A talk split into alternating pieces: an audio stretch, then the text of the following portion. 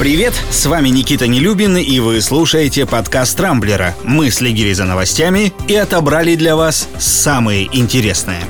Экстренная посадка самолета Ryanair в Минске и задержание сооснователя белорусского телеграм-канала «Нехта» Романа Протасевича продолжают оборачиваться новыми и вполне закономерными последствиями. Власти ЕС, например, уже готовятся обсудить введение новых жестких санкций против режима Лукашенко. Крупнейшие европейские авиаперевозчики отказываются летать над территорией Беларуси, а некоторые страны перестали принимать и отправлять рейсы компании «Белавия» и приостановили воздушное сообщение с республикой. Разумеется, такое единодушие со стороны Запада не могли не заметить в России. Официальный представитель МИДа Мария Захарова заявила, что удивлена столь скоординированной реакцией Евросоюза, НАТО и ОБСЕ из-за инцидента в Минске, назвав задержание Протасевича внутренним делом Беларуси, а посадку самолета Ryanair оправданной. Кстати, в Минтрансе республики сообщили, что письмо о минировании лайнера якобы поступило им от представителей Хамас, которые требовали от Евросоюза прекратить поддержку Израиля. Чиновник из белорусского министерства даже зачитал это послание. Но уже вчера поздно вечером пресс-секретарь движения Фаузи Бархум опроверг причастность группировки к инциденту, заявив, что это совсем не их методы. Примерно в то же время провластные белорусские телеграм-каналы опубликовали видео с Романом Протасевичем. Журналист сообщил, что находится в Минском СИЗО номер один, проблем со здоровьем у него никаких нет, обращаются с ним хорошо, а сам он сотрудничает со следствием и дает признательные показания по факту организации массовых беспорядков. Остается надеяться, что эти самые показания, как и само видеообращение, не были получены незаконными методами. Как известно, некоторые белорусские силовики владеют ими в совершенстве.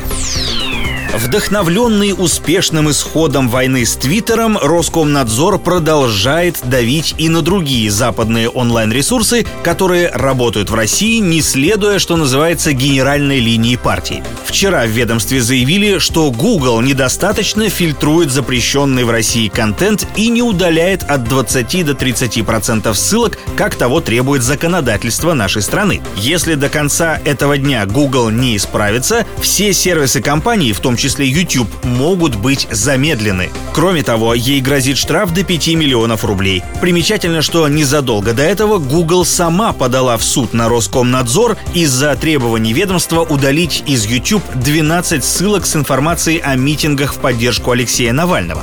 Любопытно будет посмотреть, чем в итоге закончится это цифровое противостояние. Человечеству угрожает новый, еще более заразный и смертоносный вирус. С таким «оптимистичным» в кавычках прогнозом накануне выступил глава Всемирной организации здравоохранения Тедрос Аданом Гебриесус. По его словам, главным драйвером пандемии является отсутствие международной солидарности, то есть неготовность стран обмениваться друг с другом технологиями и ресурсами. Заявление, безусловно, здравое, однако не уверен, что чиновнику стоило вот так запросто кошмарить людей новой заразой, пока еще не улеглась паника с коронавирусом. Кстати, примерно того же мнения придерживается и бывший глава Роспотребнадзора Геннадий Онищенко. Вот уж не думал, что мы когда-нибудь будем с ним единомышленниками. По его словам, человечеству всегда придется жить с разными инфекциями, и периодически они будут беспокоить людей. Так что говорить о смертоносности вируса можно только на основании реальных фактов и характеристик.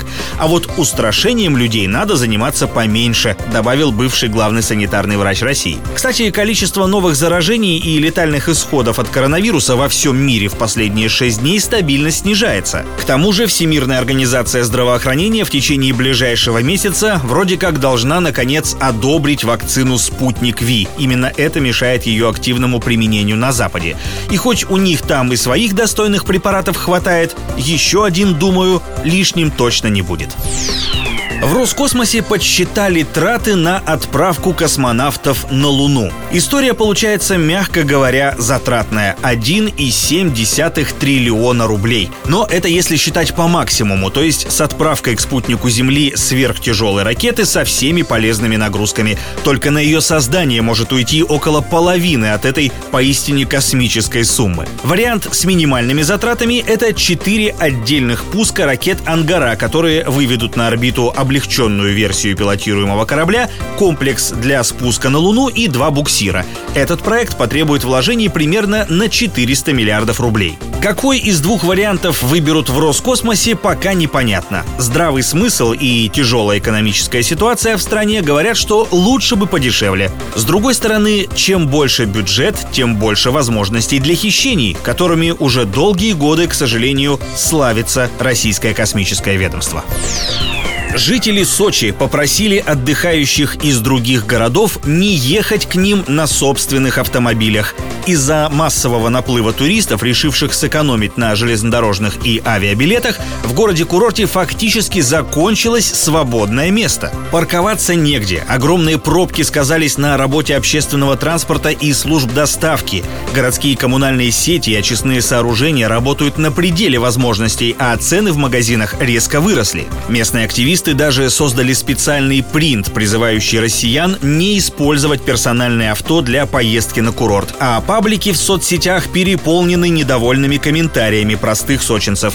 Понять их вполне можно. Только за первые два месяца этого года, то есть считайте зимой, город с населением меньше 400 тысяч человек посетили около миллиона туристов. Насколько это число выросло к началу летнего сезона, сложно даже представить. В ЗАГС собрании Краснодарского края, кстати, уже обсуждают возможность введения запрета на въезд в Сочи иногороднего транспорта. На этом у меня все. С вами был Никита Нелюбин. Не пропускайте интересные новости, слушайте и подписывайтесь на нас в Google подкастах, Apple подкастах и CastBox. Увидимся на rambler.ru. Счастливо!